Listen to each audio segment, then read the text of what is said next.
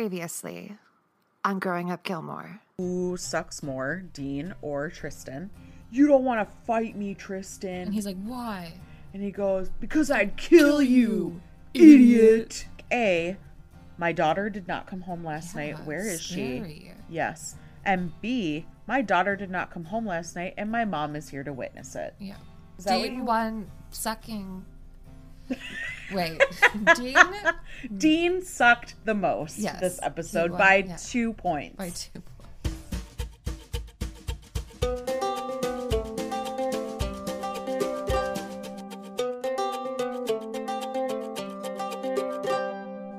Hello, everyone. This is Aimee. And this is Elyse. and we are growing up Gilmore. This week we are tackling season 1, episode 10 Forgiveness and Stuff.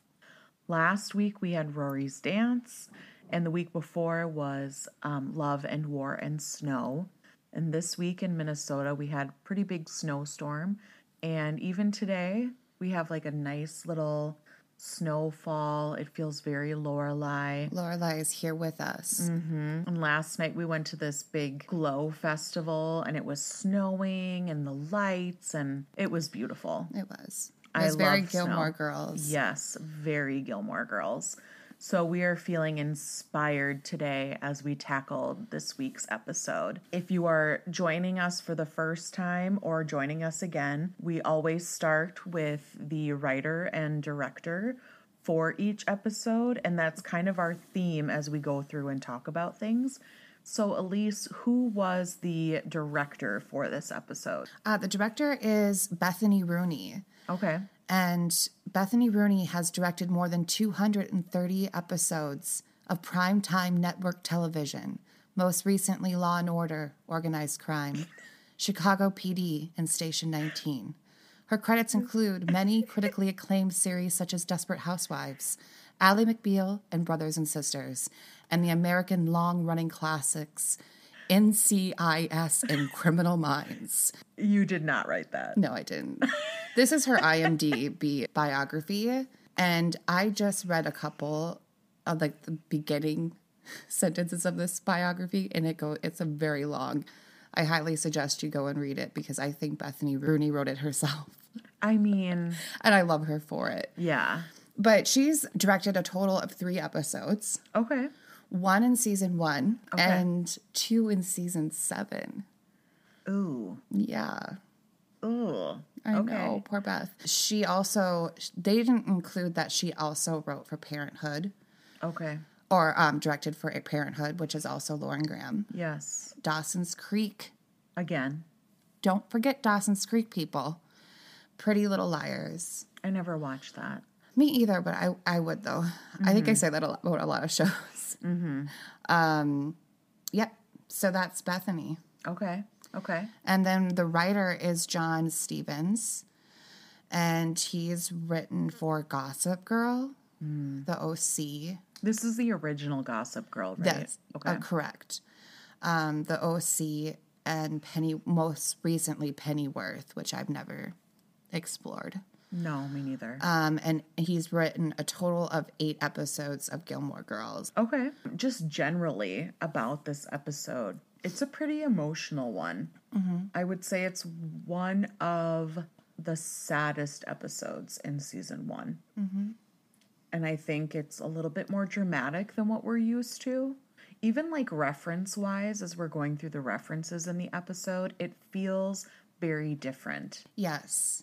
And it almost correlates to the revival to me, mm. where we see a glimpse of. Because I was thinking about the revival the other day and I was like, man, that revival is really dramatic and very, very different from the original s- mm-hmm. take on Gilmore Girls. Mm-hmm. And I was thinking if they ever did another revival of the show, I was I was hoping they could find more of a balance of both of those worlds. Right. Yeah. But yeah, I think this this episode really does explore the sadder side, which is good. We get Yeah. it, but I think they do a good job with it. With I it's not too. too heavy because No. there was almost something a little bit too heavy in the revival for me. yeah. But this is a good glimpse of doing heavy mm-hmm, mm-hmm. in a in a Stars Hollow way. I completely agree. And this is a great Lorelai and Luke episode. It's so Don't good. even get me started. Okay, I'll wait. I'll wait. Okay. I know it's so great. Ugh, Yeah, it's a good one. So Luke, you son of a bitch. buckle up, people, because we've got a lot of feels about this episode. And I'm excited to just dive in. hmm me too. This week's episode opens up with the Gilmore girls getting ready for the Christmas pageant at Miss Patty's. There's a lot of chaos. Lorelai is fitting Kirk for his costume. I believe he's playing Jesus. And Rory is trying to take care of getting baby Jesus. Oh, wait, he can't be playing Jesus. Yeah, he's Joseph. He's Joseph. Yes. I swear I went to Catholic school. So they're getting ready. Rory is trying to get baby Jesus ready, and she pulls this like disgusting doll out of the trunk. And she says to Taylor, It's missing an arm again. So clearly, this is something that has happened before. She's like, Why don't we just get a new doll? Taylor goes on this whole tirade of this doll has been in the Christmas pageant since 1965. Were you here in 1965? And like basically accuses her of hating tradition. And she never finds the arm. Uh, but at the end of the scene, we see that some random dog that we've never seen before, and I believe never see again, has the arm in his mouth. a cute little gimmicky joke there. yeah. Lorelai ends with, "Oh, it's beginning to look lot like Christmas." Right. I think the major thing, though, to take away from this scene is that they do establish that there is still tension mm-hmm. between Rory and Lorelai, which is something we talked about in last week's episode. Are they just going to brush over this and move on? Because I couldn't remember. Mm-hmm, mm-hmm. Well, and I think that's something the show does really well. It feels like it's in real time mm-hmm. because most often when there is a disagreement or a fight on this show, it is not solved in one episode unless the argument happens at the beginning of the episode. Yes. Also, I think why I kind of forgot if Rory and Lorelai were still fighting because they quickly established that there's tension because they keep on looking back at each other. Mm-hmm. And it's awkward, Lorelai and Rory. Mm-hmm. As this episode goes on, they immediately just seem like they're fine with each other. Yeah, we don't really ever get to see a resolution between Rory and Lorelai. It just kind of seems like they are talking, but I guess it shows it a very different. They must not be talking as intimately as they usually do. Right, because at the end of this episode is when they kind of come back together to Yeah. how it used to be. But the main tension is between Lorelai and Emily. Emily. Mm-hmm. So, and maybe that just shows a different difference of their dynamic or whatnot. But, Right. yeah. I think Nope, that's why I I, kind of forgot if there was still tension going on between Lorelai and Rory Right. because they didn't really seem like there was that much tension besides this back and forth looking at each other. I mean, look at how they usually communicate and then look at how it's going now. Mm-hmm. It's very like short, to the point, not a lot of elaboration. I mean, this episode, as far as pop culture references, there aren't that many. Mm-hmm. And part of me thinks that's because Rory and Lorelai are not really communicating. Mm-hmm. You know, so I think that makes a big difference with it. Sure. I agree. After the intro, we find ourselves in Stars Hollow with Lane and Rory. Rory was supposed to meet Lane at Luke's and forgot, and Lane finds her at the gazebo.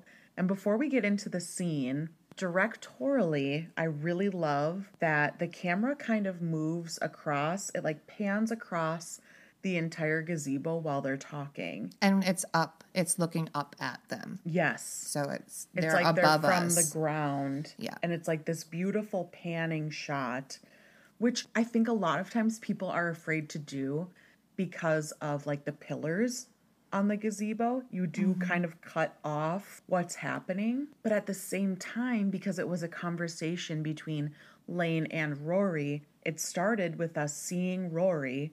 And then as it panned, Rory was gone, and when Lane was talking, it was the pillar and then Lane. Mm-hmm. So we were able to focus on what Lane was saying. Mm-hmm. And then once it made it all the way back around, then Rory added to the conversation again. Yeah. And I thought it was maybe I'm Timing-wise, overanalyzing yeah. it, but like timing timed wise, well. it was timed perfectly. Mm-hmm. Because you were able then to like put all of your focus on who was on the screen Yep. at that time. That's a fun way to do A you're gonna conversation. a conversation, especially a show like Gilmore Girls is. If you just have it be stagnant because there's a lot of conversation, It's all conversation. so you kind of feel it does have a theater vibe to it. Mm-hmm. Yeah, it does have to Uh. have different blocking and different movement Mm-hmm. to keep it from feeling stagnant, as you said. Mm-hmm. Because conversations can feel very stagnant. Yep, like what, what our conversation right now. just kidding. Asshole. No, I love it. Anyway, but I just I wanted to appreciate a conversation in the gazebo done that way because yeah. I don't feel like many conversations in the gazebo go that way. Mm-hmm. I'm glad you picked that out because we do talk about directing and writing, so it's nice to find moments like this to Yeah. definitely pick out. Absolutely. They are discussing Rory's gift for Dean. She mm-hmm. got him a Russian novel, and Lane is like, Hold up, girl. You cannot do that, Miss Relationship Expert. Mm-hmm. Saying He you, gave you a football. Yes. That would be a sign of this. I think of you as a friend. Right. Because she goes into this whole story about how she wanted to get her mom something nice. So she got her this perfume. And she was like, I was giving my mom perfume as saying, You work so mm-hmm. hard. You should have something nice. My mom saw it as, You're giving me this stinky sex juice that you use to lure boys. And she had to go to Korean Bible camp then because of mm-hmm. it. She says, Gift giving is very serious business. And you have to think about what your gift means before you give it. If you just give him a novel, that's something that you would like to receive, but what is something that he would like to receive from you? I have two things to say. Okay. Lane, I'd be like, Lane, listen to me. I'm lucky if I even get a gift from Dean. B, You don't think he'd get her a gift? He gave her a birthday gift. oh yeah, you're right. He didn't get her flowers for the dance. I'm still hung up on I understand. not getting to the door and opening the door for her or coming up to the door and ringing the doorbell like seven times for I understand. so i just thought maybe he wouldn't you're right he he probably did get her like a choker necklace with a medallion that he made um which i don't know what that means I was envisioning one of those like stretchy choker necklaces that are like back in style from like the Yeah. 90s. Yeah. oh god i loved choker necklaces so much when Oh, i I was in the 90s b the other thing i wanted to say this is the only note that i wrote down for this whole episode is um what would you get dean and i'm asking this in two parts what gift if you were rory what would you get season one dean and then season two and beyond dean if you had to give him a gift That's a really good question.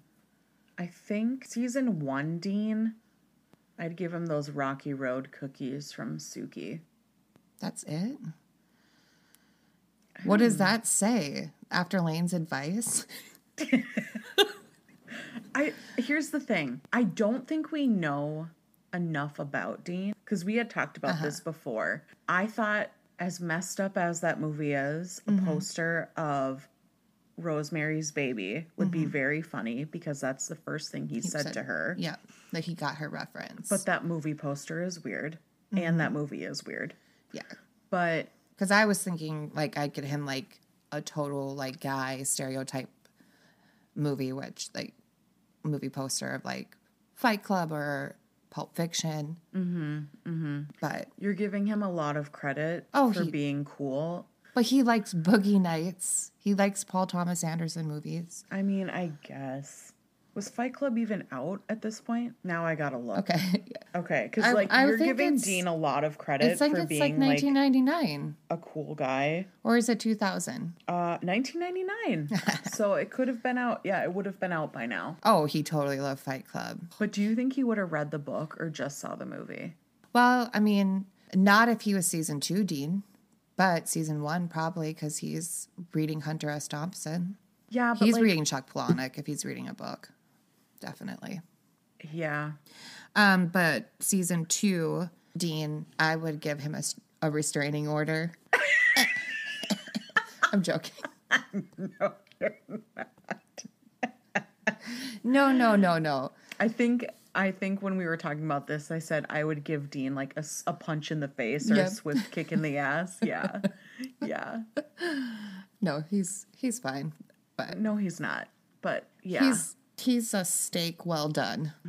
like to the point where you can't even And enjoy you can't it. get your knife in there and like even cut it. Yeah, it's just not a If good there was situation. potential. There was. Okay, so now this brings me to a this is a little off topic but on topic if that makes sense. Mm-hmm. And we talked a little bit about it in Rory's dance. And knowing what we know now about season 2, it feels like they weren't sure where they were going to go with Dean. Mm-hmm.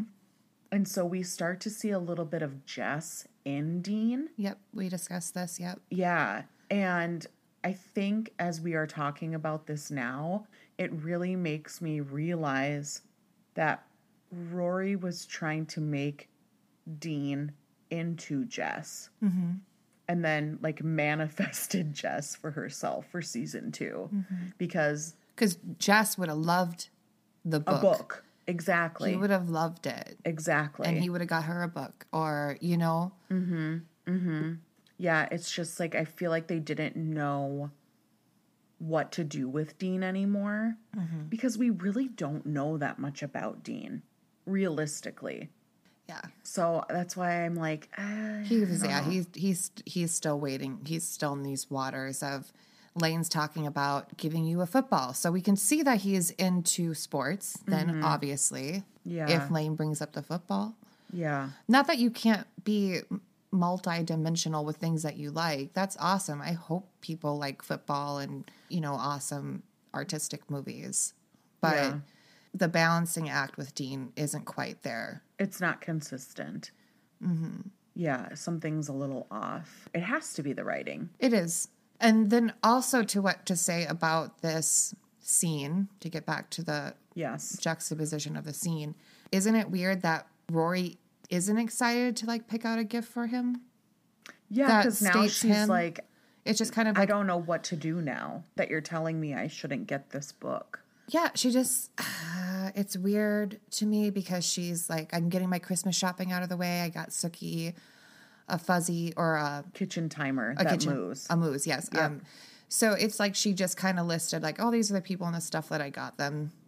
That it wasn't more exciting to be like, guess what I got Dean? Mm-hmm. And like put a lot of thought of in it. Because I think when you really like someone, you get so excited to like pick out their gift.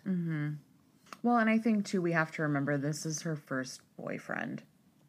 So that's not an excuse, Rory. I married someone that on our first holiday together, he gave me The Fault in Our Stars on DVD. What and I the was like, hell is that? that's a movie about two people with cancer who Oh, fall in love. Wait, And, with- yeah. who is that? Is that the guy from It's, Riverdale? Nope. It's the Oh. guy from Baby Driver, Ansel Egert or whatever. okay. And then um, Shailene Woodley. Shailene Woodley. Yeah. That's based on a book by John Green. Okay. And I kind of remember vaguely. He also gave That's me like a weird gift. he, at Sorry. that same holiday he gave me Without a Paddle, which is oh my god. Nick Offerman's book, and I was like, Oh, that's cool. it was so weird, and I was like, oh my god, does he even know me?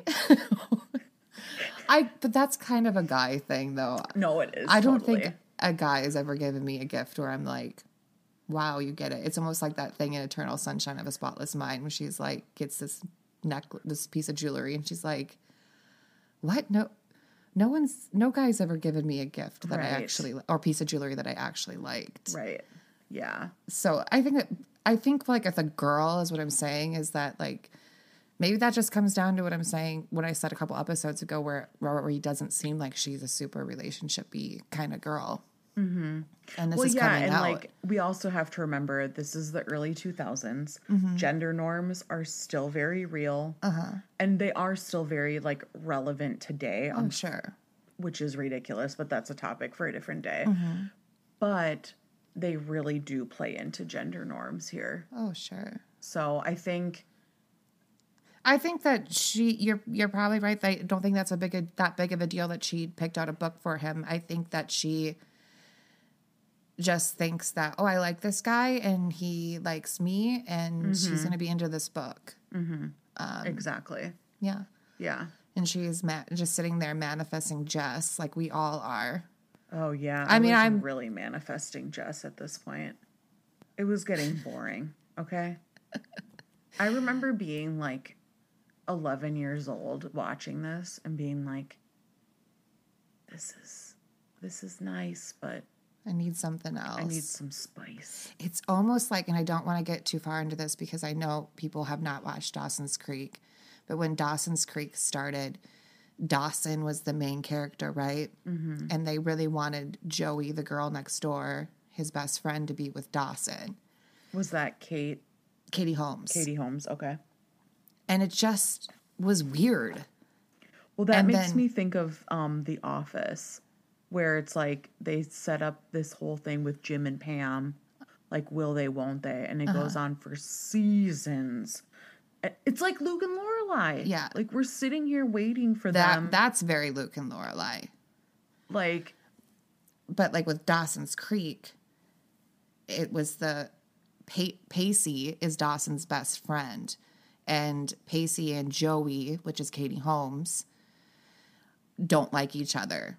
But mm. then, like season three comes along and they start liking each other, and it gets so spicy.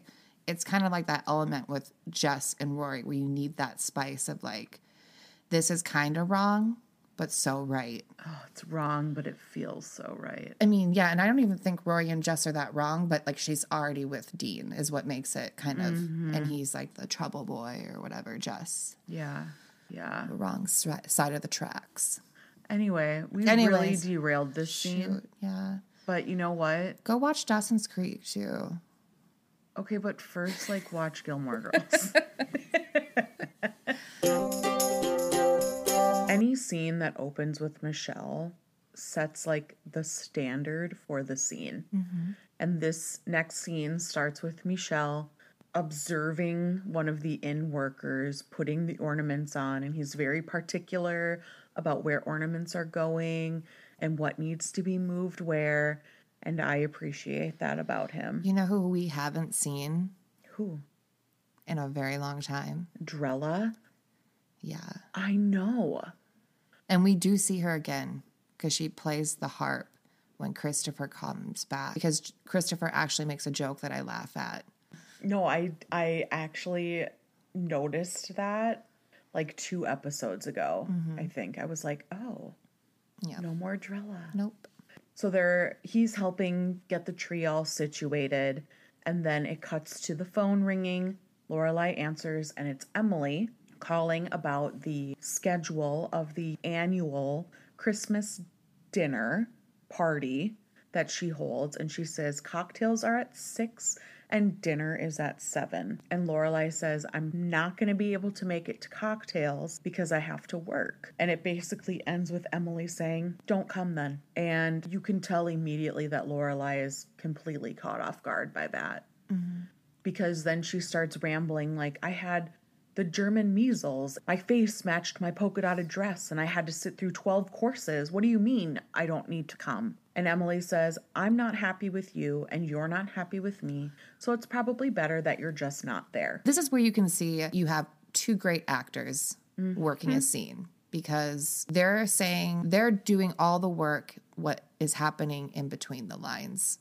It's that show, not tell. Mm-hmm. Mm-hmm. Because it's extreme for Emily to be like, fine, don't come. But I think that Emily calling Lorelai to tell her when the party is starting is her way of giving an olive branch to get past this fight that they had. Yes. when Lorelai is like, you know what, um, I can't be there at six o'clock for appetizers. I'm gonna have to come late later because I can't get off of work. Emily is so smart because she knows Lorelai can get off and be there for cocktail hour mm-hmm. because she's done it before in the past. So she's too quick. You can't pull stuff like that on Emily. So she reacts to it and was like, "Fine, you're go- you're not gonna let this fight go either. So I can play. I can play harder." Mm-hmm. And just don't come, which is completely immature, and we can see where Lorelai's grudges come from. Oh, yeah. Is from Emily. Mm-hmm. And you can hear it in Emily's voice that she's upset. Yeah. It sounds like she wants to cry, honestly. It's like Lorelai, just go. Right. Because we see that she could have been there in the Yeah. next scene. She's home as Rory is leaving. Mm-hmm. So it's like Lorelai saying, I can't be there for cocktails is kind of like Lorelai want- saying, I mm-hmm. will come, but on my own. Yep.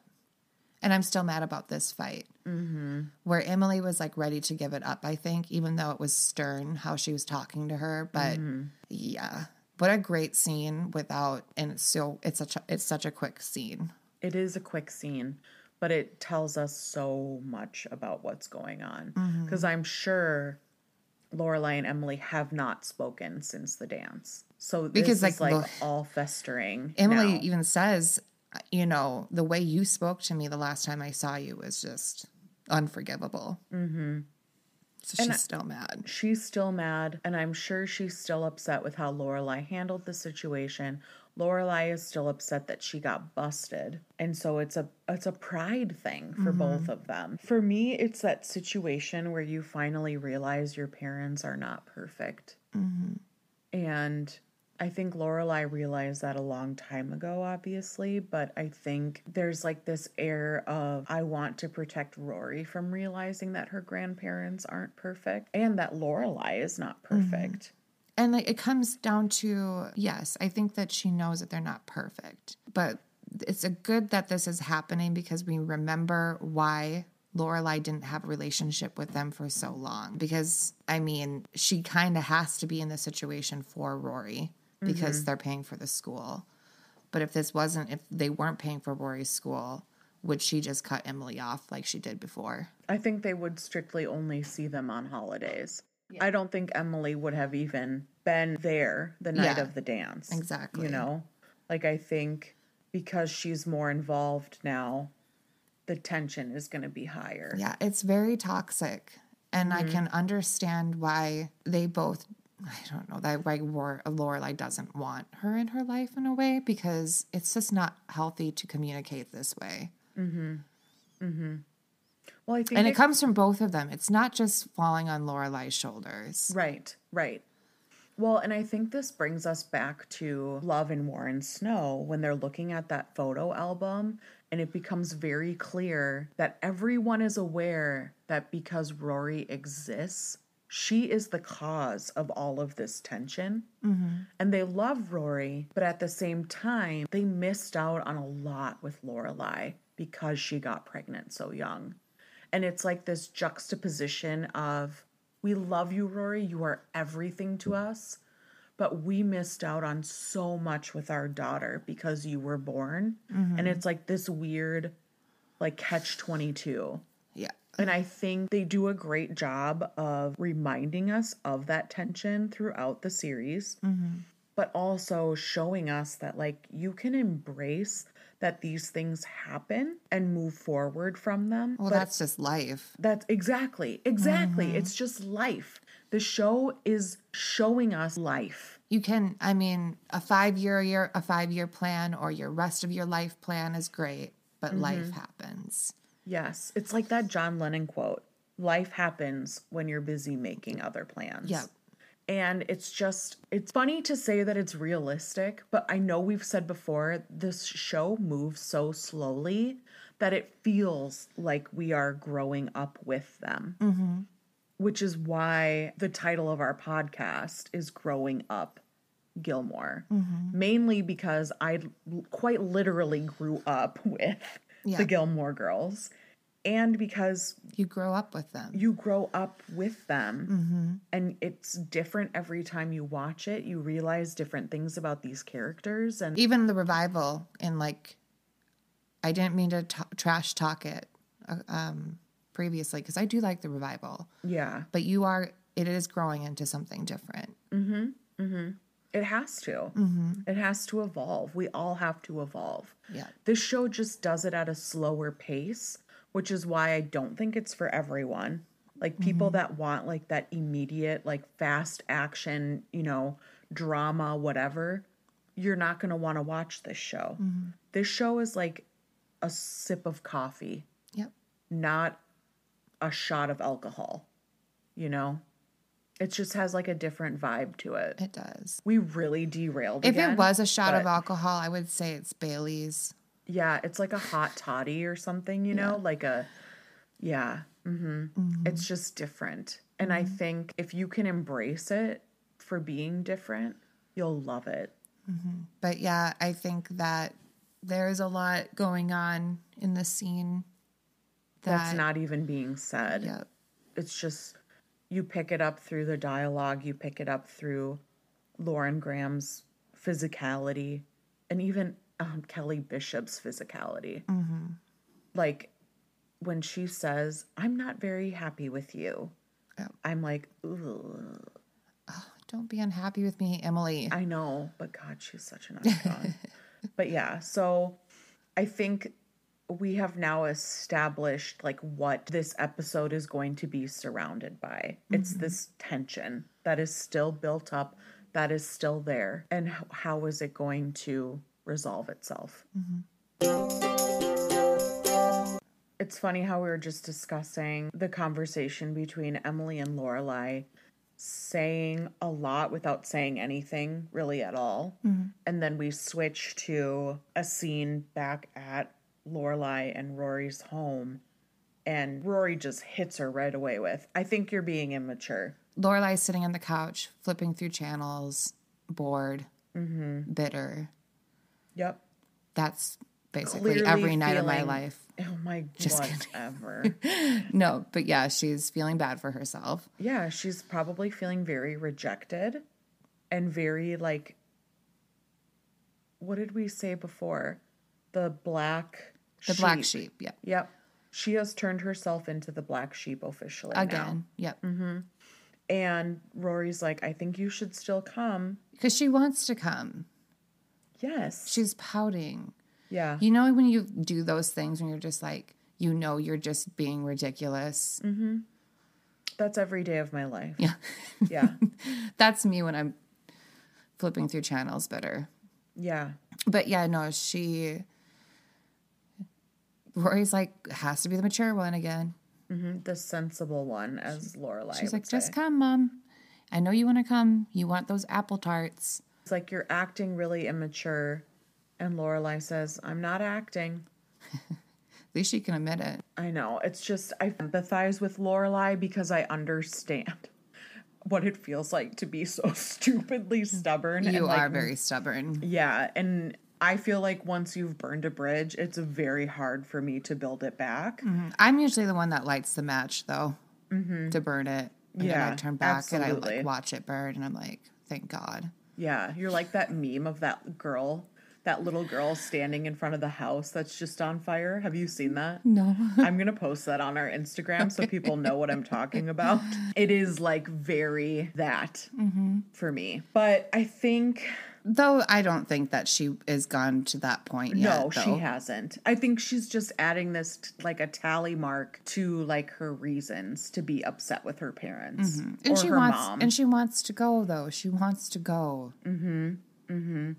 And I think we learn a lot about how being that stubborn can really bite you in the ass. In this episode, we see that. Yep. Back to the Lorelai Gilmore pity party.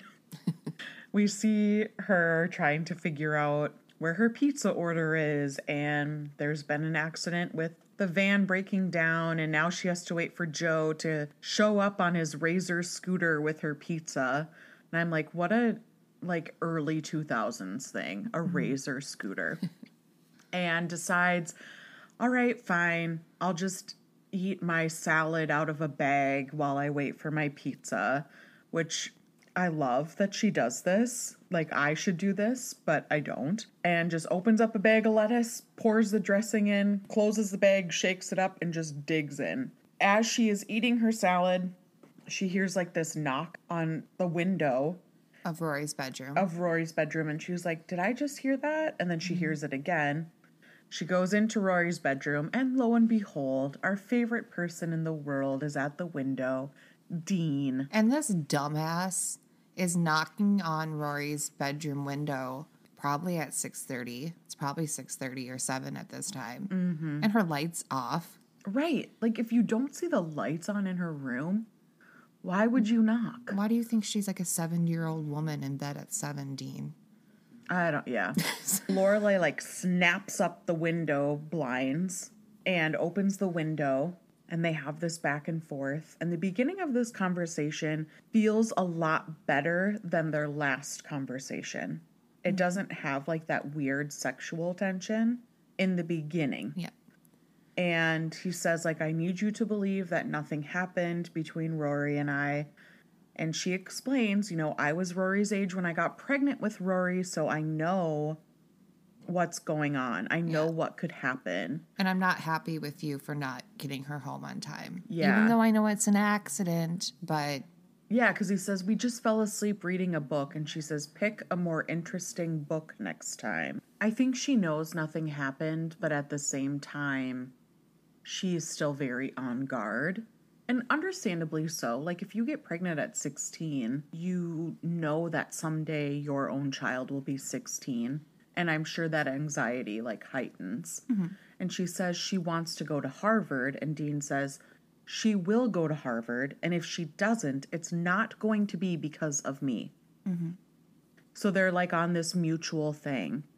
And he goes to walk away, and she says something about, she's like, I don't hate you. Mm hmm.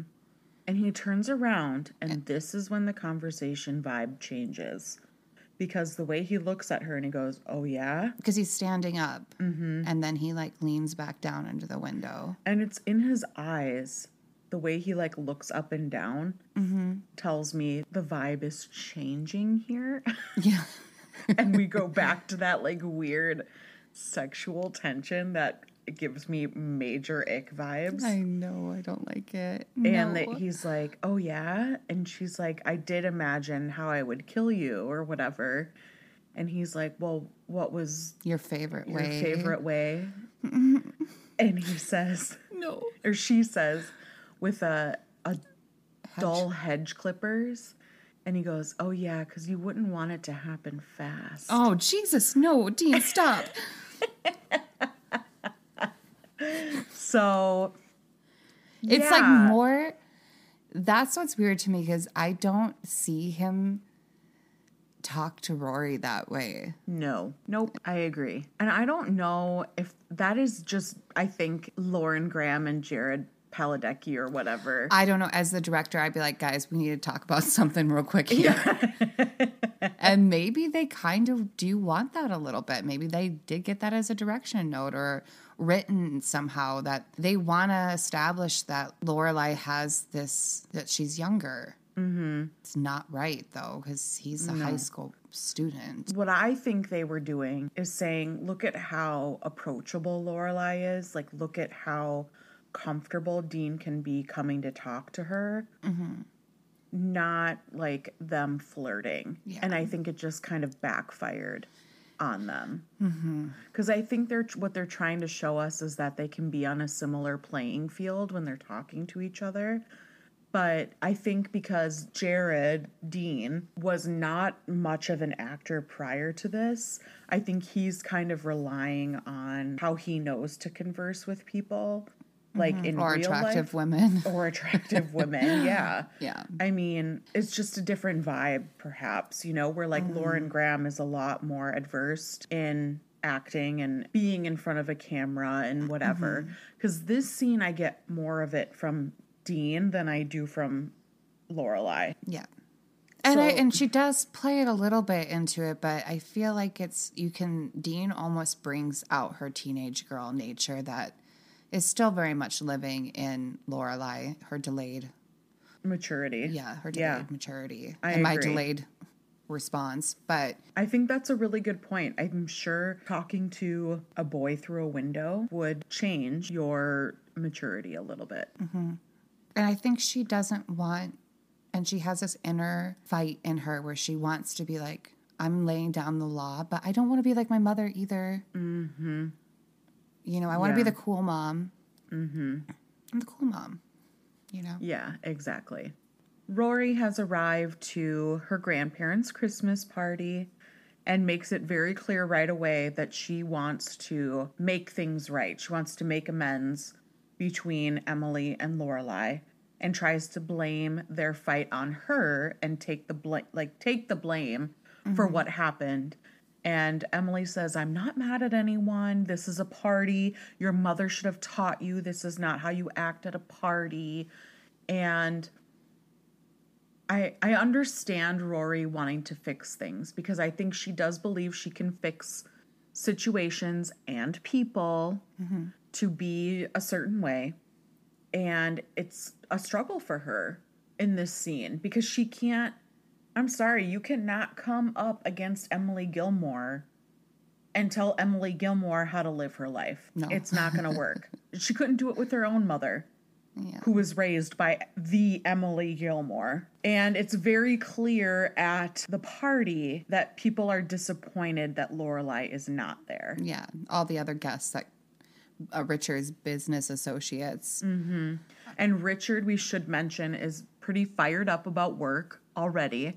He's like mid discussion with one of his colleagues, and Emily breaks it up. And I love how Richard's demeanor immediately changes mm-hmm. when he sees Rory.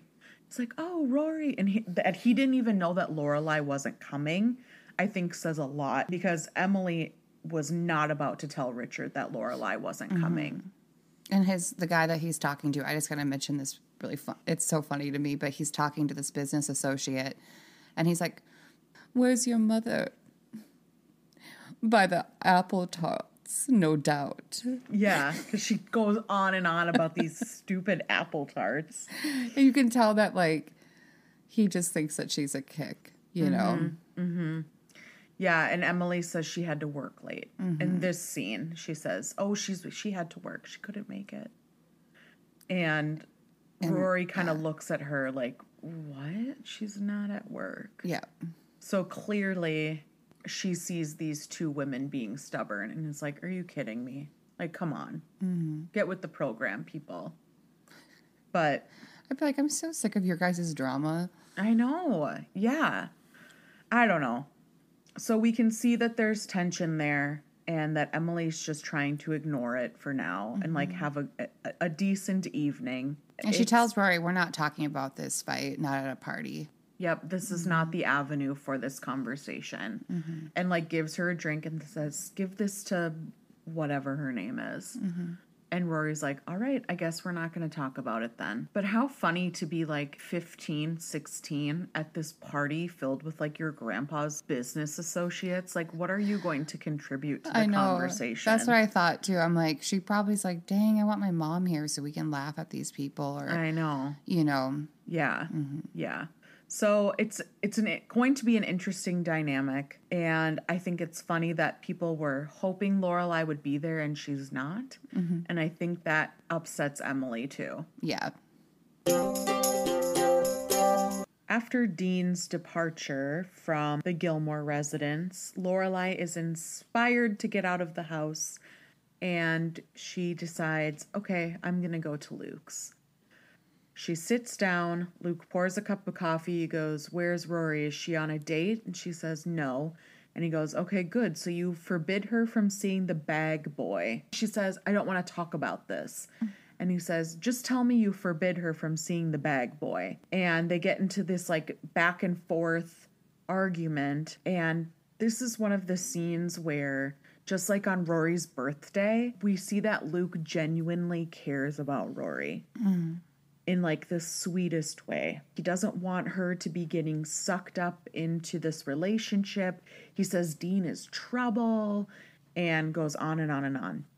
Do you think there is because during Kiss and Tell he seemed not like he was like give him a chance, Lorelai. He didn't seem all hot and bothered by this. Mm-hmm. And even Lorelai's like, hey, I thought you were like fine with it not Yeah. that long ago. Right. Do you think some of this is him upset about Max and Lorelai's date? Him Very well could be because we didn't really see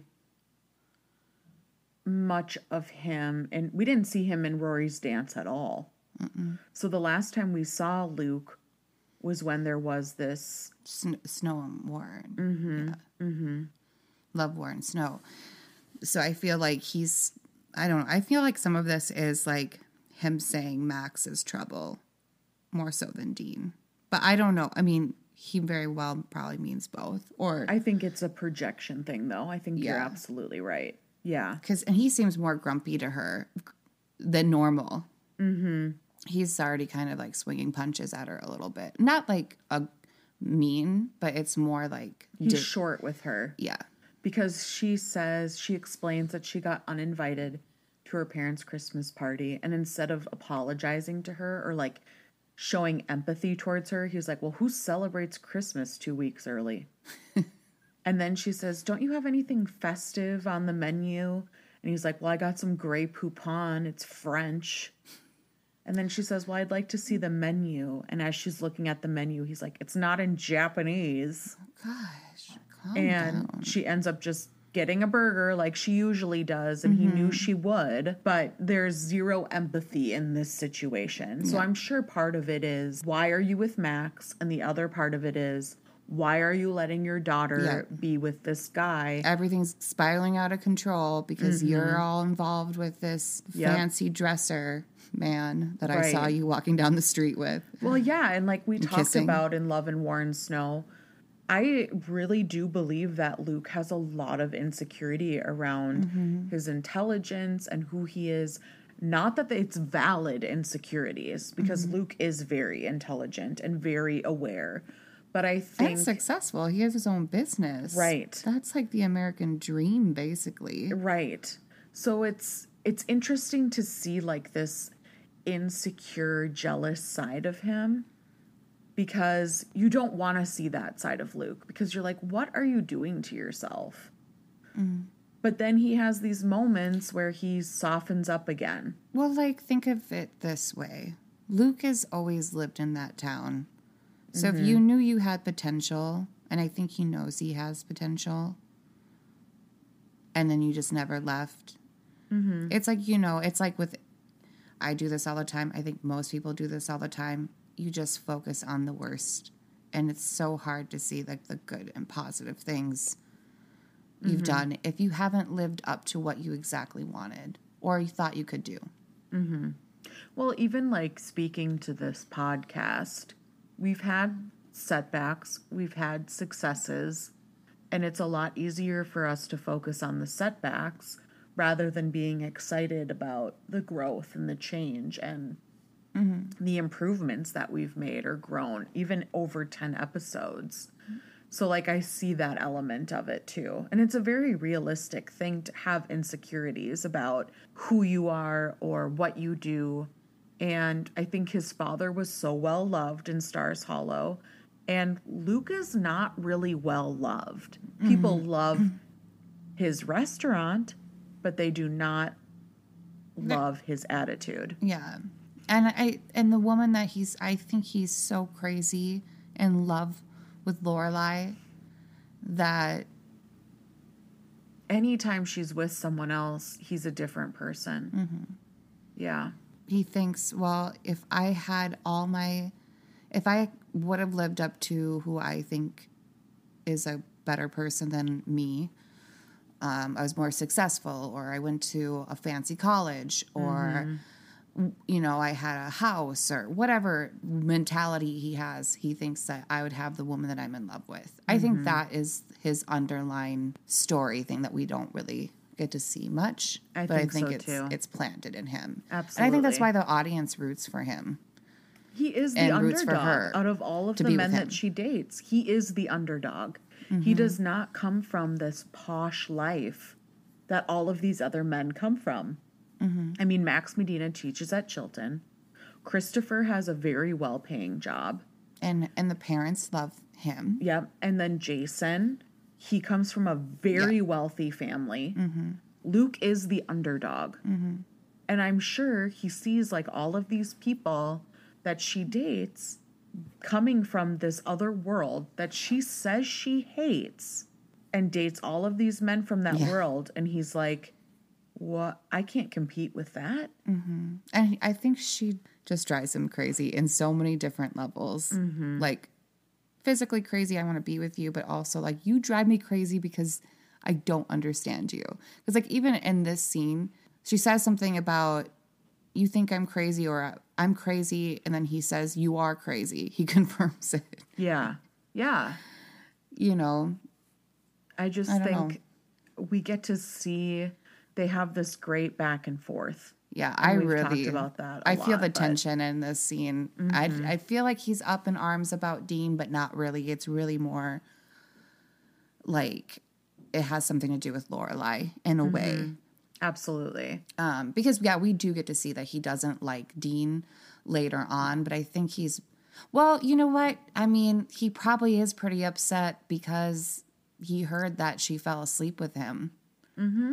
So he probably is pretty upset about that. I don't know if all of what I'm saying is correct now. 'Cause I just remembered he probably heard that she fell asleep with the bag boy, and now he sees him at now he sees him as the bag boy. Mm-hmm. Now mm-hmm. he sees him as the bag boy instead of like, this is a young man that could be potentially good for Rory. Yeah. Yeah. So I don't know, maybe it's probably a lot of that too. So I don't know what all I said was even. No, I don't discredit what you said because I Yeah. do think you're on the right track. Absolutely. Mm-hmm. Back at the annual Christmas party, we are sitting and enjoying dinner with them. And Richard is still very upset about this colleague and he cannot let it go. And they're like just roasting this man back and forth. And finally, Emily says, That's enough. This is not appropriate conversation in front of a young lady, which then turns into where is your mother? We miss her. Tell her that we enjoy her company. And emily gets kind of caught in a lie because she says oh well she wasn't feeling well so i told her not to come. And someone said i thought you said she had to work. And she goes oh no she had a touch of the flu so she couldn't work and i told her not to come. And rory's like are we really gonna do this all night long? Yeah. Uh, the scene kind of takes a shift when Richard starts to say it's feeling hot in there and he's undoing his tie. Emily gets all up in arms about him loosening his tie at the dinner table. And they're kind of talking about how fun Lorelai is and how they look forward to her company every year. And Emily gets up from the table, partially because she doesn't want Richard messing with a thermostat, but I also think she gets up from the table to excuse herself from listening to how great her daughter is. Mm-hmm. And that's where the scene ends. Yeah, it must be pretty hard for Emily to hear this right now that your guest thinks she's so funny. And, And also, almost that they're like disappointed that Yeah. she didn't come. Like she's the entertainment for the evening. And it's funny that Emily doesn't see that in her daughter. Like she can't enjoy her daughter that way. She doesn't enjoy Lorelai's sense of humor, probably because it's like she's a lot of times making fun of her her family or whatever. yeah. So, but I don't know. Emily doesn't like this. No, no, she's clearly very frustrated. And Richard can never just have fun. He's got to like talk about business at a hol- his you know holiday party. Mm-hmm. we don't really see him let loose and have fun until season two. Yeah, he becomes more well rounded of a character. Mm-hmm. The infamous Santa Burger greets us as we start this next scene, and Lorelai says, "You made me a Santa Burger," and he goes, "Well, you wanted something festive." And she's like, No one's ever made something quite this disgusting for me before. As they are talking about the wonderful Santa burger, Taylor Doose comes in with his car- group of carolers and says, We'll sing anything you want. And Luke realizes it's because they want free hot chocolate. And he goes, I'll tell you what you can do. You can pay for your hot chocolate, sing your, and then go sing for your marshmallows somewhere else, just to like reignite the grumpy old man part of Luke. Mm-hmm. And as this conversation between Taylor and Luke is happening, Lorelai is listening to her voicemail because she got a phone call and missed it because Luke was telling her to take the phone call outside. Mm-hmm. As she's listening to the voicemail, she starts panicking and she's like, "Oh my god." And immediately Luke stops the conversation with Taylor, looks at her and says, "What's going on?" She says, "My my father's in the hospital and I need to get to Hartford and she doesn't have her car because Rory took it. She's like, I need a cab. She starts freaking out because she can't remember the number for the cab. And Luke is like, I will take you. Just calm down. I will take you. And she's like, But you have food and the carolers and all of this stuff going on.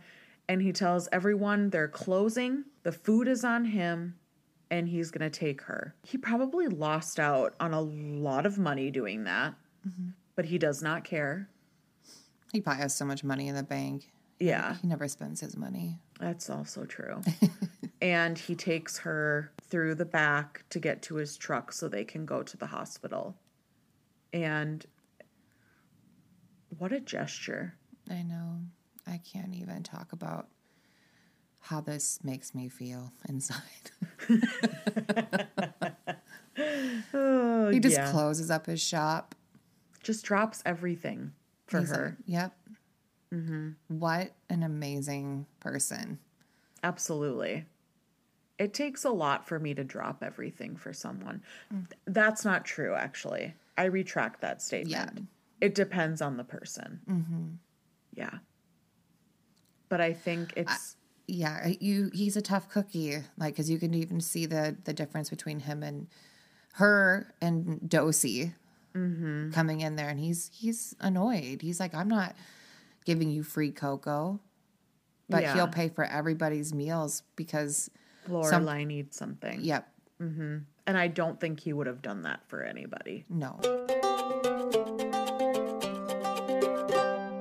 This week for the recipe, we made the disgustingly thoughtful Santa burger. Festive. Festive. Santa burger. Yes. My husband actually made it, not us. He even dressed up as Luke to make the burger with a backwards baseball cap as well. Um, he used Kristi Carlson's hamburger recipe with all the spices and different ways that she made it. And then he followed the Santa burger recipe. And in Kristi Carlson's cookbook, she does say the Santa burger is more of a gesture than a meal. But we had to try it. Mm-hmm. And I think the fact that we were starving really played into its favor because we were hungry. Super hungry. um, I would say just rating the burger patty from that recipe, I would give it like a three out of five stars hollows. I do think it needed a little more flavor. Mm. I give it. I give it a two. Oh, a two? Yeah. Okay. I mean, I mean, it's. I think because I had the sour, I I can't even like distinguish the burger patty away from the sour cream and. Well, no, I'm just speaking because we also had a burger Oh, okay. made out of, you know, Sure. it was fine. Yeah. The Santa burger itself was weird. And it's strange because in the episode, he says it's cream cheese, but Kristi Carlson's recipe calls for sour cream. And we did the sour cream. We didn't go the cream cheese route. Mm-hmm. And honestly, I didn't hate it. Yeah. I mean, it wasn't. I mean, it wasn't awful. I guess. No. I mean, I would never be like actively putting sour cream on my cheeseburger. I would if it was like a Mexican burger. But like the sour cream would almost need like a taco seasoning to the. To Well, the, it would need more flavor, yes. I mean, but I mean, I just feel like cream cheese or not cream cheese, but sour cream on there playing is weird. Okay, well, to And each I- their own. Yeah, and well, Overall, festive wise, I would give the Santa Burger five out of five stars hollows. Taste wise, I would give it like a two and a half out of five stars hollows. yeah. Like and festive wise, I guess I give it a five. Yeah. Um, I've never been a big supporter of Santa. I'm just kidding. No. um, Santa's fine, I guess. But taste wise, I give it a two. Okay. I I wouldn't. That's all I got to say about that. But I Okay, like it. Forrest Gump. That's all I'm going to say about that.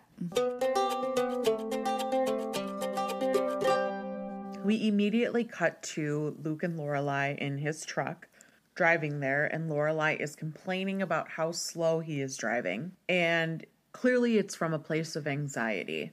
She's getting worried, she's frantic that something more has happened. She listens to the voicemail again, and Luke says, You've listened to it like seven times. I've heard it twice. The message has not changed. And she's like, She didn't leave any details. All she said was, Grandpa's in the hospital. Please come. Who taught her how to leave de- a voicemail like that? Luke says, Everything is fine. She goes, What if he's dead? He says, He's not dead. And then she kind of goes into like this guilt spree. My father is a really good man, and he was a, a numbers guy. He lived his life well, he did nice things for his family. And all he wanted was a daughter to put on white dresses and go to cotillion and mm-hmm. and do something with her life.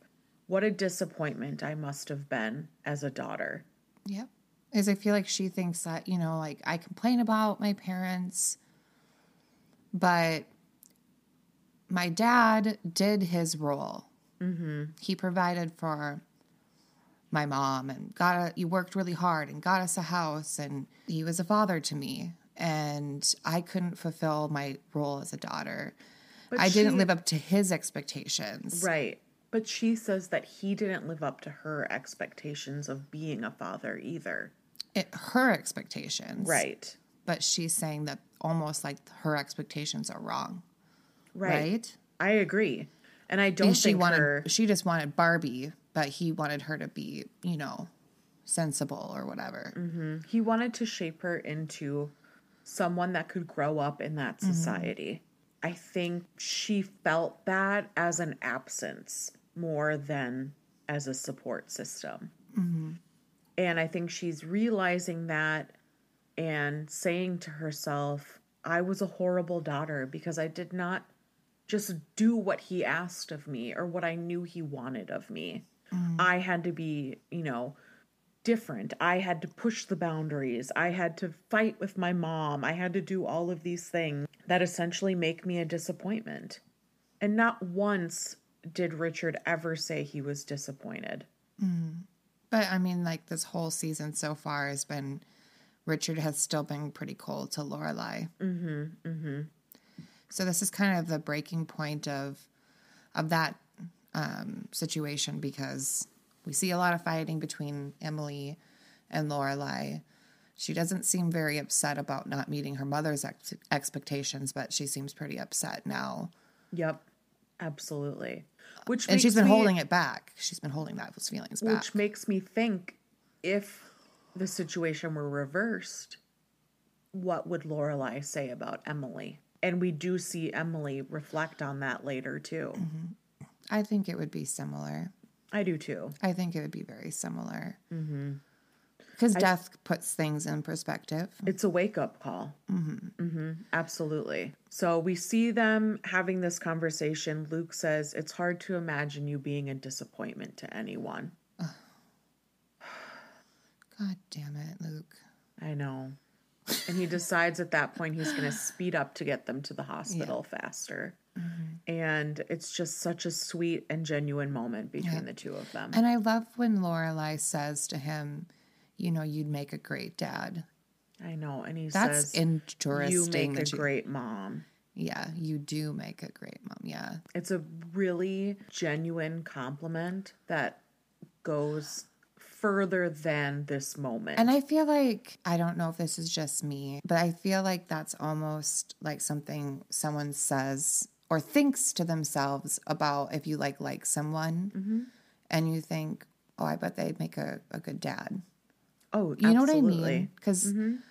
you can If just you kind of want children, that is something you look you for. consider. Mm-hmm. Absolutely. So I think it, it says a lot that she says that about Luke. I I feel there is only two words I can say to introduce this next scene Jane Lynch. I love Jane Lynch so much. And I, don't even think I realized it was her until probably one of my rewatches in college because I was watching Glee at the same mm-hmm. time. So this had to have been before Jane Lynch was Jane Lynch. Yeah. Yeah. Yes, totally. Jane Lynch is a comedic genius. She's wonderful. It's just, she elates me. Yes. I feel elated every time I see her face. Completely. So Jane Lynch and Emily are arguing back and forth because Jane Lynch is the nurse in this scene and she needs Emily to fill out paperwork and Emily does not want to fill it out and she's getting very frustrated. It comes to a point where Rory says, "You know, what's going on? Have you called mom? Should I call her again?" And Emily says, "No, don't bother her. Whatever." Rory walks off because Emily says, Go get your grandfather newspapers. And we see Emily call Lorelai at home. And it shows the home. No one's there, obviously, because we know Lorelai and Luke are on their way.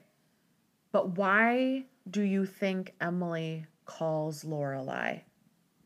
Because she's worried, she is, she wants her daughter there. And she's worried that Richard is going to like pass away or something and Lorelai's not going to get to, I don't know, be there for it. Or, mm-hmm. or what if something, he does turn out okay and then, you know, I don't, It's just interesting that she doesn't want Rory to call her again, but yet she takes the time to call her instead and doesn't tell Rory that she's calling her. because she doesn't want Rory to be too concerned, maybe. Maybe. Like, don't worry, it's not that big of a deal. Or, Yeah. you know, That could be I'm like a guessing- grandmother just protecting. Yeah. Mm-hmm. Don't worry about it. But I mean, she is worried, very worried. She is. And she is at the heart of it, she does really care that Lorelai to be there. She she wants her to be there. Yeah, she needs a support system too. Mm-hmm. Yep. Yeah, I agree. When Lorelai does show up, Emily is shocked, and Lorelai immediately goes into what do you call it? It's not like crisis averted. It's her like It, it's like how she works at the inn. Yes. Yeah, yeah, yeah. It's how she works at the end. She can delegate tasks and fix problems so easily and so effortlessly that even Emily was like, You got rid of her.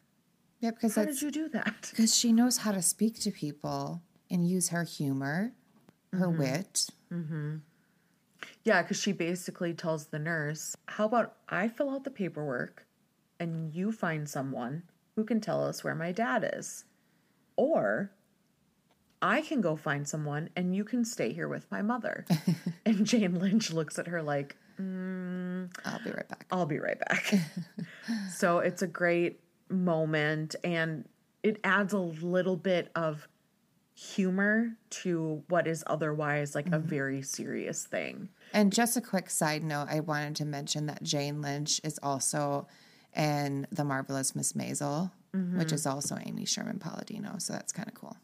Yeah, she is. Mm-hmm. Mm-hmm. But back to the back to the program. Yeah. This scene adds a little bit of lightheartedness to what is a pretty heavy situation. Mm-hmm. and it's cool to see them outside of like Stars Hollow, where we've got a completely whole new location. It's very disorienting in the right way. Yeah. because you can tell they're like Luke and Lorelai are wandering through the hospital. Like, how do we get here? Where do we need to go? I need a mm-hmm. sign from God to get us to where we need to be. And she hears Emily yelling at Jane Lynch, and that's how she knows where to go. We're already feeling very chaotic to begin with. And they're really like building up this chaos in the scene by by watching them kind of flounder and figure things out. Mm-hmm. Once Lorelai has sent Jane Lynch away, Emily is still kind of processing that Lorelai is there, and she looks at Luke and she looks at Lorelai and she goes, "Were you on a date?" and Lorelai goes, "No, I wasn't on a date." She goes, "Well, you have an escort." And she goes, Mom, it's just Luke. It's not a date. And he was, what does he say? He's like, But she's like, well, Emily's like, well, I mean, it's Friday night. You might, you mean you could easily be on a date. And Laura's like, no, I wasn't on a on a date. And she's like, well, you could be. And then Luke says, well, not, not with me. Yeah. And Play. Lorelai's like, no, no, no, that's not what I meant. That's not how I meant it. And they have like this little back and forth where she's like, I can't get back behind those doors. People just disappear behind those doors and no one gives me any answers. And Lorelai says, Well, then let's go. And takes Emily with her mm-hmm. beyond the restricted access doors. Luke sits down and Rory shows up and she's like, Luke, what are you doing here? Mm-hmm. And he's like, I brought your mom, but we weren't on a date. And she's like, okay. and she's got all these newspapers in her arms. And she says, Well, where's my mom? And he tells her, She's back there with your grandma.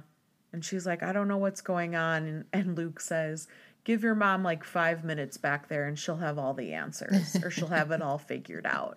So he knows. And Rory does too, that Lorelai can get get the business done. if she needs to, she will do it. Yep. And so It's interesting because she was panicking with Luke, Mm-hmm. playing like the little helpless victim. Not that mm-hmm. I'm saying this condescendingly. I do not mean that condescendingly. right. But he took the reins and he took control of the situation, you know, kind of like helping the damsel in distress. Mm-hmm. And as soon as she sees her mom, when they get to the hospital and her mom is panicking, she dropped all of that and is now is getting business done. Mm-hmm. It's interesting. I agree. I think that that everybody has moments like that where it's like the anxiety builds up mm-hmm. and then once you're there, you can take power. It's like in a crisis situation. Yeah, it's that adrenaline starts mm-hmm. pumping through you and you're like, I can do this. This is no problem. Mm-hmm. Yeah. Definitely. But we get like this nice moment between Luke and Rory where you know, she's very worried about what's happening, and Luke is just trying to be like a comfort towards her.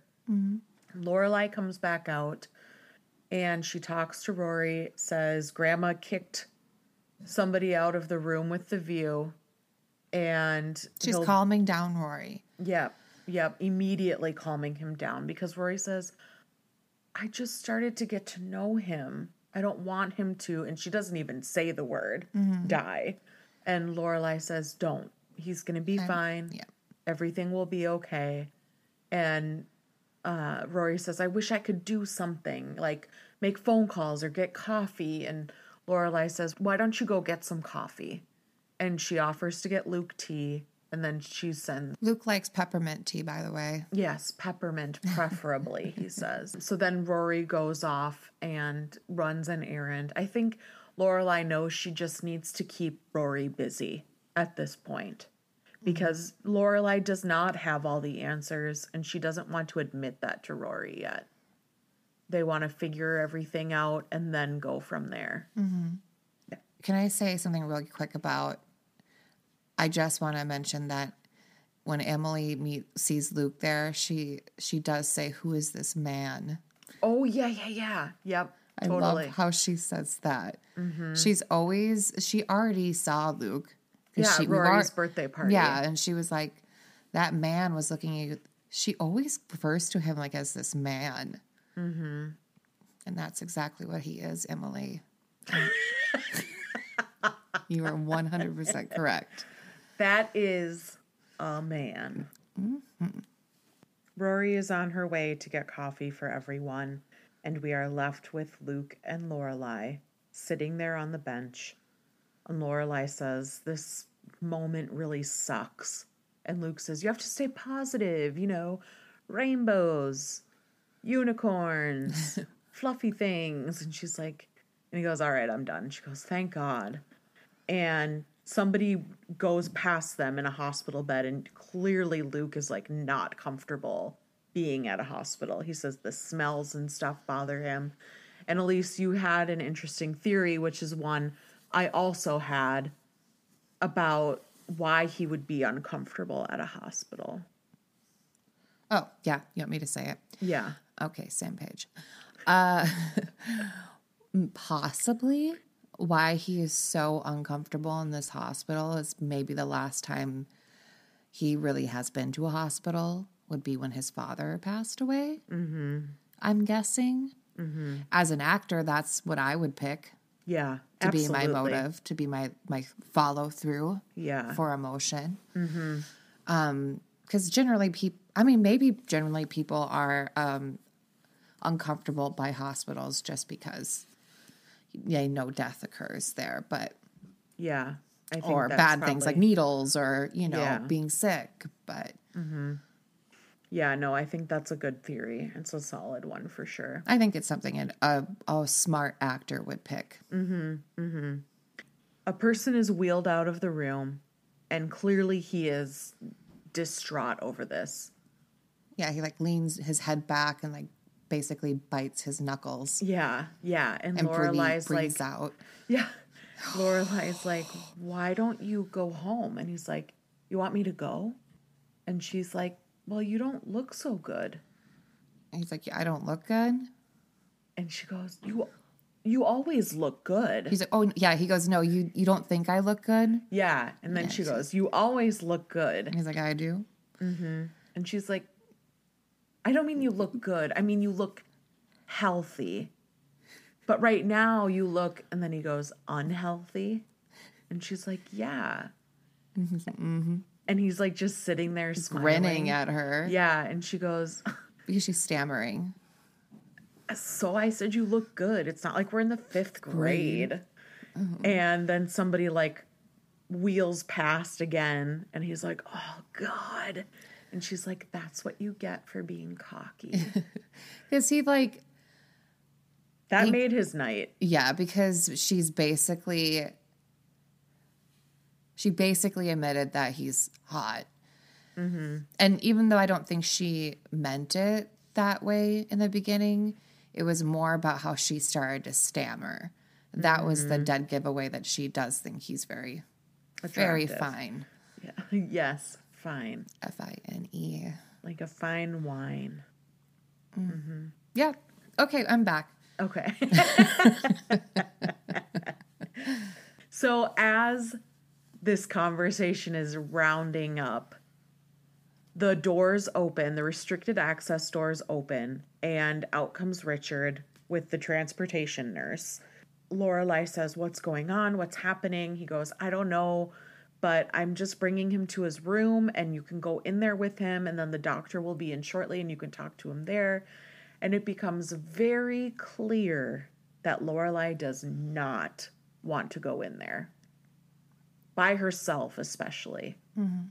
She's like, "Oh, I'm actually just gonna go look for my mother," and leaves Richard alone in the room to go find Emily.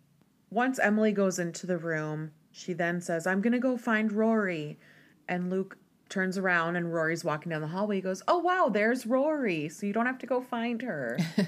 and she updates Rory. Rory's like, Okay, well, let's go see him. And Lorelai says, Oh, I'll be right back. I'm just going to go make a phone call. And Rory goes into the room and Luke confronts her and says, Go in the room. Just admit that you are afraid. And she really doesn't want to do it. And he says, Well, what are you going to go do now? Go look for Jimmy Hoffa or whatever? And she's just like rambling to herself, I'm just going to go find some coffee. And walks away and leaves Luke there, like, What is happening? I've never seen Lorelai afraid of something before. I think it makes him see her in a different light. Mm-hmm. Like, oh, she is not a superwoman as she seems. And I think he loves that he's getting to see this side of her. And I think this is a, a, a telling moment for their friendship and their relationship. Yeah, I think that he sees what it could be like being with her mm-hmm. on a more intimate level. Mm-hmm.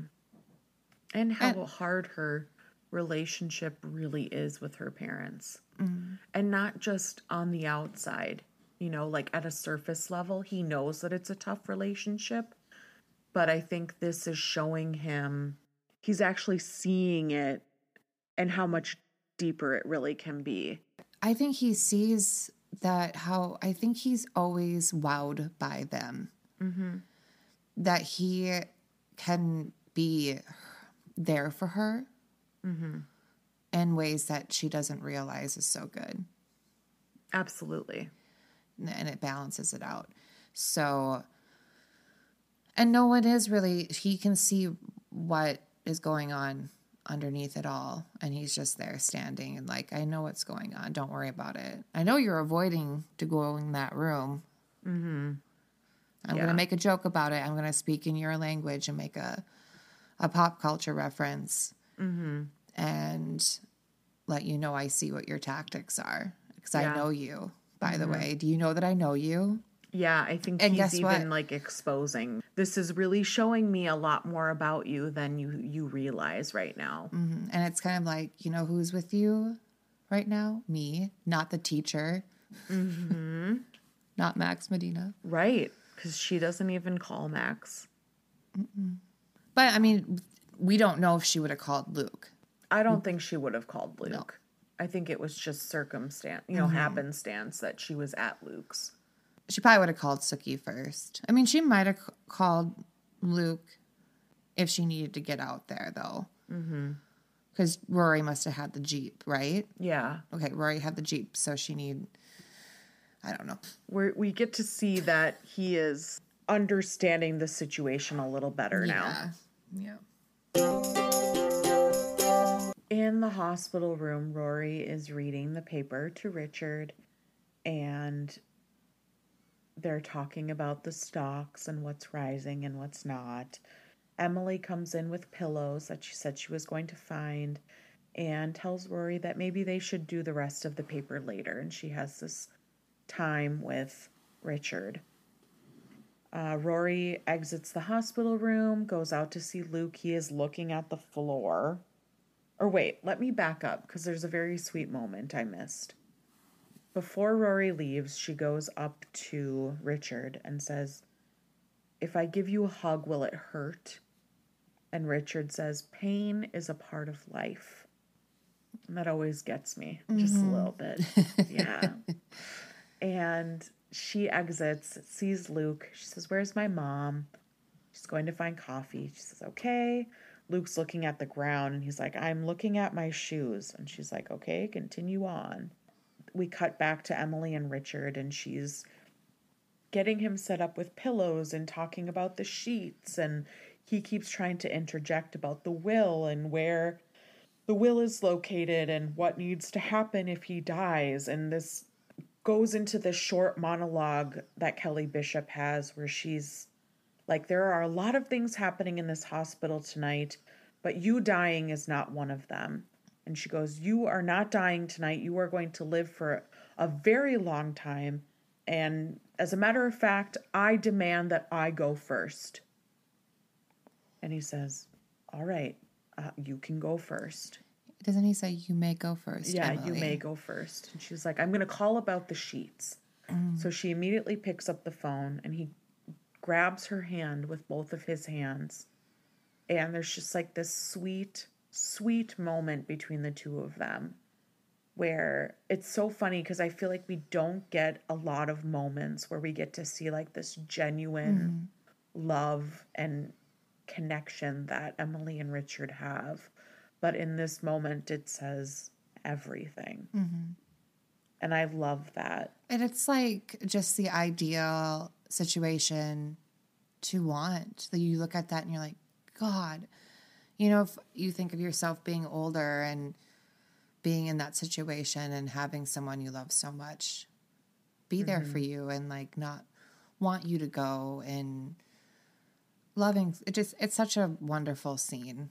It's so well done to It's- the point yeah. where it's like emotional mm-hmm. to watch. And it's very sweet, especially now that we've seen the revival and we know that Richard does go 1st mm-hmm. Gosh, it's just heartbreaking.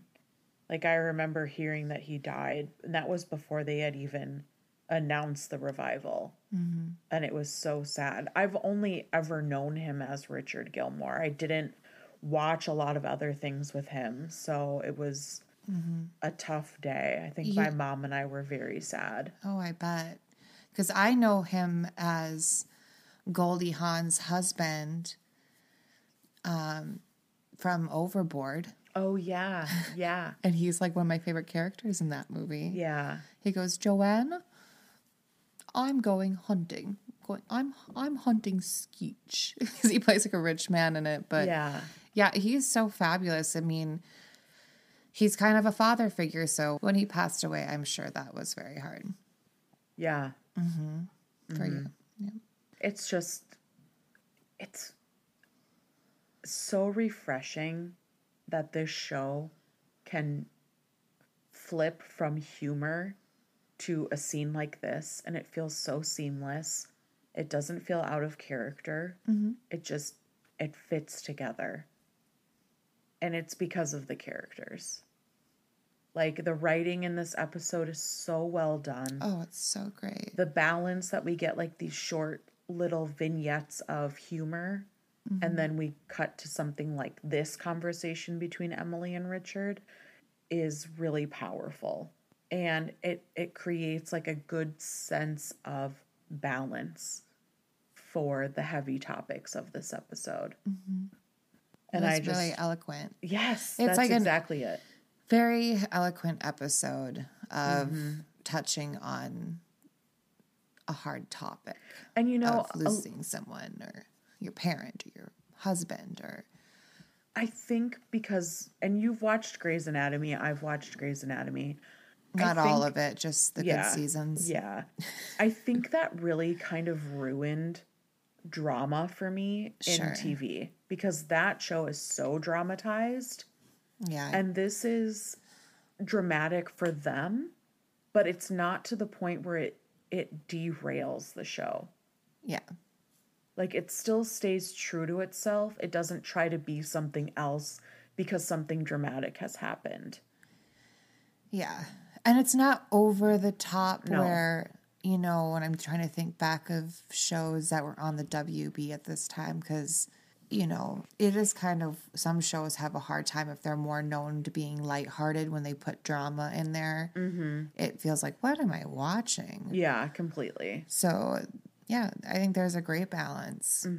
I agree. Lorelai is now trying to get coffee out of the coffee machine and it is not working. And Rory approaches her and they talk about Dean. Lorelai tells her that she had a, a a visitor this evening and she calls him narcolepsy boy, which is a callback to earlier in the episode. She tells Rory that she trusts her and she knows that nothing happened and she's sorry. You know, they're breaking the tension and just accepting that it happened and they're moving on. Lorelai asks how the apple tarts were, and Rory says, "Oh, she didn't make them this year." And there's like this little moment of like, "Really? Are you lying?" And she goes, "Yes, through my teeth." So she, clearly, she was trying to make the situation better too. It's just nice to see some resolution at the end of the episode. Mm-hmm. We cut to Emily leaving the hospital room and sitting down next to Luke. And she has Richard's bow tie in her hand. She says he was wearing it. The EMTs had to take it off of him, and that she just can't get herself to put it down. And Luke really tries to relate to her in this moment and says, I have my father's hardware shop. I left it just as he did. And she says he would be really proud of you, I'm sure. And he goes, No, he would think I'm crazy. Emily gets started in on I'm not sure what Lorelai told you about her father, but he really is a good man. And Luke assures Emily that that's exactly what she said. And part of me wonders if in that moment, if the tables were reversed, Emily is thinking to herself, well, what would she have said about me? If this would have happened after I uninvited her to the Christmas party, Oh, you know, like how would she have felt about Emily in that mm-hmm. moment? And I think she thinks if she says Richard is a good man, what could she possibly think of me? After their conversation about holding on to things, Emily confronts Luke and says, What is exactly going on with you and my daughter? And she's not accused, like, she's No. not coming off threatening. No. She's just curious. And Luke says, There's nothing going on. We're just friends. And it takes him aback, too. Mm-hmm. Yeah. And Emily says, You're idiots, both of you. The both of you. I Mm-hmm. love that, how she says that. And Luke is kind of like, What? He knows. Yeah. And I think he's shocked that she can pick up on it too. But it mm-hmm. is obvious. It is. And I think also what's interesting is that Luke is able to talk to every single one of these Gilmore girls mm-hmm. the mm-hmm. mother, the daughter, He can keep And up his love with all of them. interest. Yep. and he knows how to balance and help each one of them mm-hmm. because he calms down Emily Absolutely. and he lets her know that, you know, I care for all of your Gilmore Mm-hmm. girls and I'm here for all of you. Let me know what I can do. Like he's very 'Cause he- he's making himself approachable. Yeah, because like Emily feels bad because she's like, I told him to tighten up this bow tie. And he tightened it so tight. And, you know, he's calming her down. Mm-hmm. So it was really nice. It's a genuine moment between the two of them. Yep. And I think that, I think there's a lot of feelings going on with Emily too. I didn't think of her thinking that what would Lorelai think of me if the this the shoes were, were switched. Mm-hmm.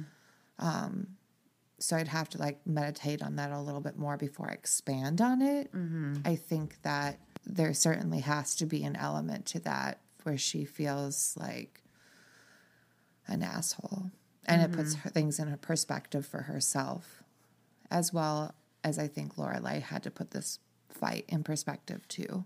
Absolutely. So mhm I agree. Yeah. Emily ends her conversation with Luke, and Lorelai comes back, and she's standing outside the door. And Luke says, "What are you gonna do?" And you can clearly tell she's having a hard time to deciding: Am I gonna go into the room? Am I gonna just wait out here? What am I gonna see when I go into the room? Like, what is he gonna look like? And she's having a very hard time. And Luke assures her, like, "I'll be out here when you need me. Lorelai decides that she's going to go into the hospital room, and Richard is like kind of in and out a little bit.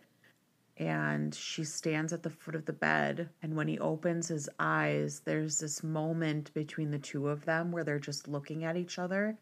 And it almost looks like she's about to say, like, Dad, before Emily and Rory and the doctor come rushing in mm-hmm. so often I forget that she probably was a daddy's girl, even though she says she didn't have like a relationship with her dad where he brought her dolls and Barbies or took whatever. her to the circus and mm-hmm. I think she still was very close to her dad. Mm-hmm. And it's it is like a very jarring experience to see someone that you look at as like a strong person look so small. And it was a really sweet moment. Lauren Graham's eyes, man, they I just know. she's so good at the um tears in the eye. Mm-hmm. In the eyes, just like before you start actually crying. She's Right. really, really good at that. And the doctor comes in and says it was just a case of angina. Everything is fine. Angina is a type of chest pain caused by reduced blood flow to the heart. It is a symptom of coronary artery disease, Oh, which is why they say, the exercise and diet. yep, you can't have heavy desserts, heavy meals, and so on and so forth. So this is where Emily's going to start up with her salmon kick. Yes. Yep. And so they are everything's fine. Lorelai leaves the room while they're all still kind of fussing over him. It's an unspoken thing though, because that Richard keeps on looking at Lorelai as they all fuss over him. Yeah. So it, there isn't, and she looks at him, and then she kind of slowly backs out of the room. Mm-hmm. So there's something unspoken that he's saying. I know, Yeah. and it's okay. Yeah. And I love you. Mm-hmm. And they didn't need to say it, they just said it through their eyes. Yeah. Absolutely. Very dramatic, but but not overplayed beautiful. either. Yeah, no, no, it's not like Grey's Anatomy drama. This is like Yeah. real life. Like, yeah. there's no dramatic music coming in. And right. Which I will say I do love about this show is that they do not rely on music to make you feel things. Yep. because a It's lot, quiet a lot of the time. And because and that's even in documentaries. right, right. Yeah, because you'll be watching it and I'm like, wait, am I am I feeling something because of this just because of how the documentary did the music? Mm-hmm. You know? Well, So- even in movies, it's like, Oh, sure. yeah, Well, I, mean, yeah. I love a good soundtrack too, believe me. Yeah. It, it is everything. But the, yes, that is a strong suit for Gilmore Girls. They do not rely on music to tell the story. If they do have music in there, it is more of an upbeat thing. Mm-hmm. Mm-hmm. And it's not very long. Right, right. I just think it's so beautifully done. As she backs out, she's out in the hallway alone, and around the corner comes Luke with a cup of coffee and says he's not the only one that can flirt. He got it from the nurse's station.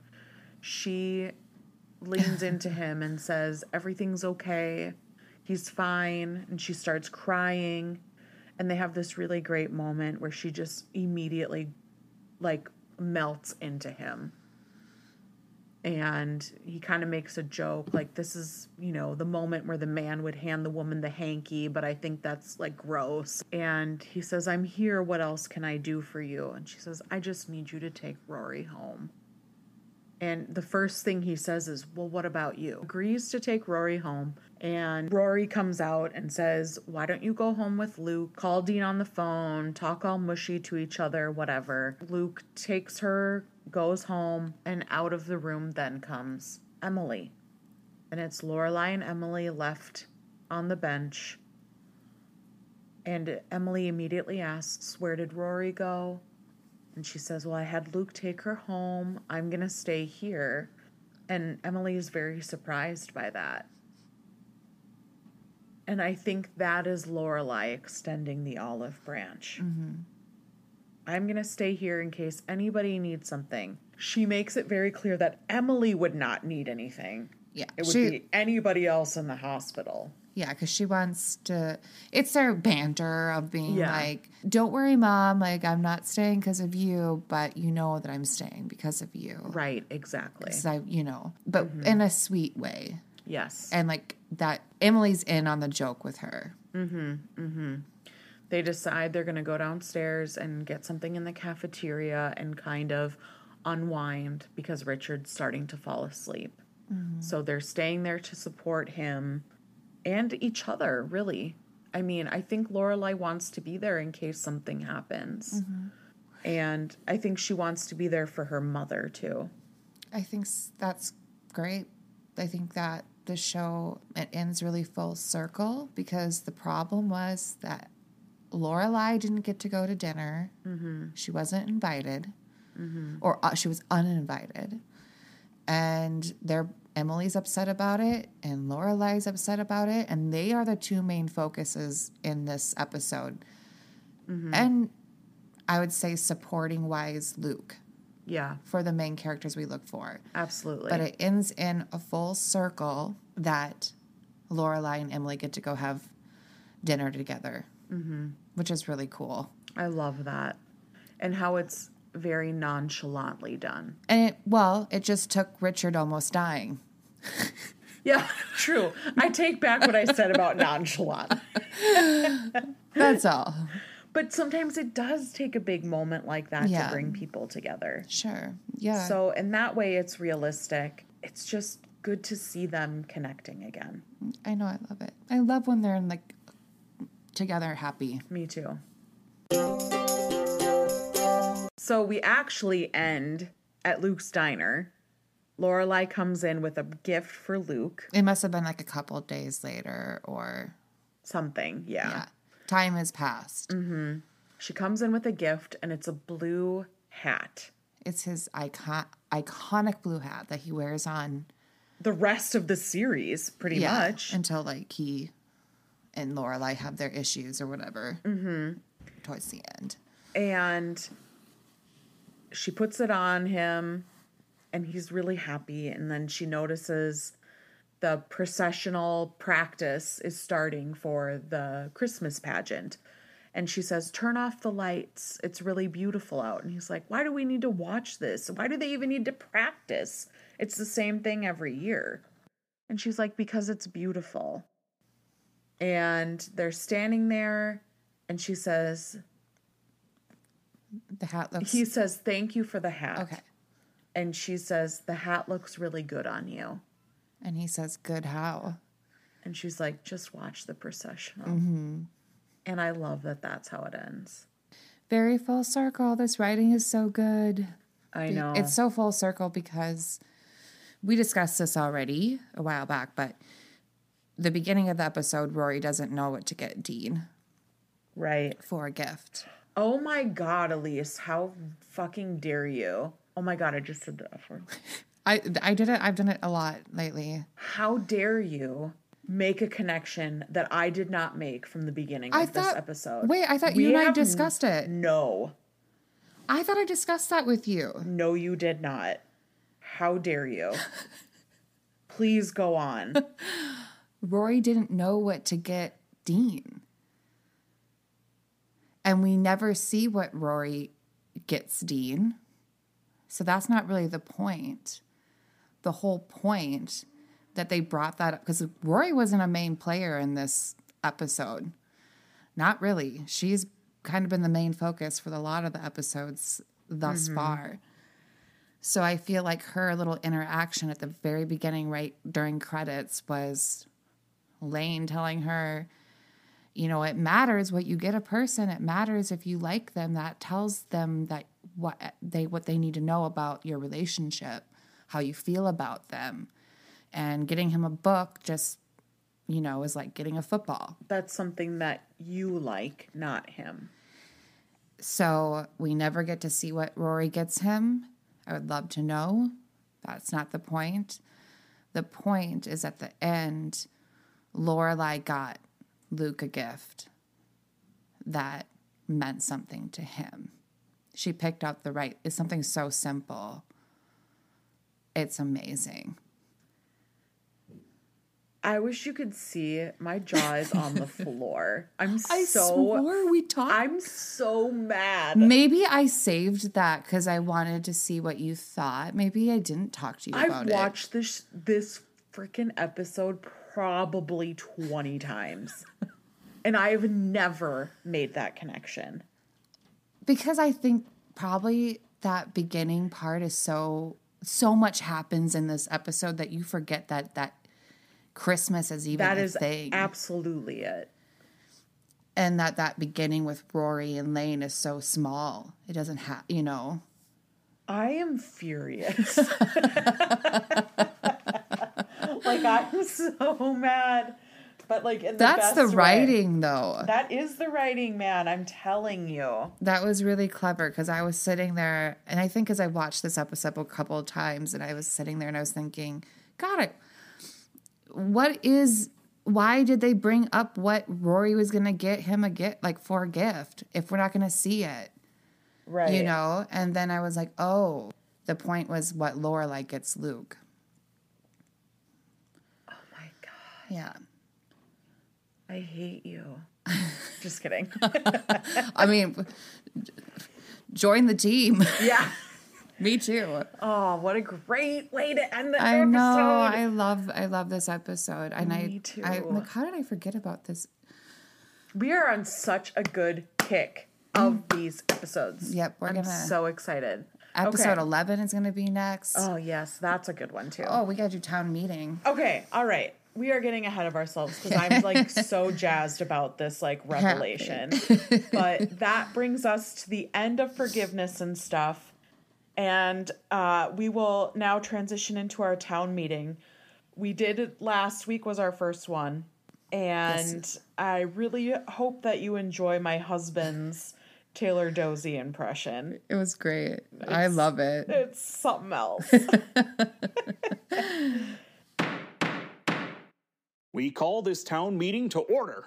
For this town meeting, we have a few corrections we would like to address. First, in the last episode, we said 12 men or 12 hours.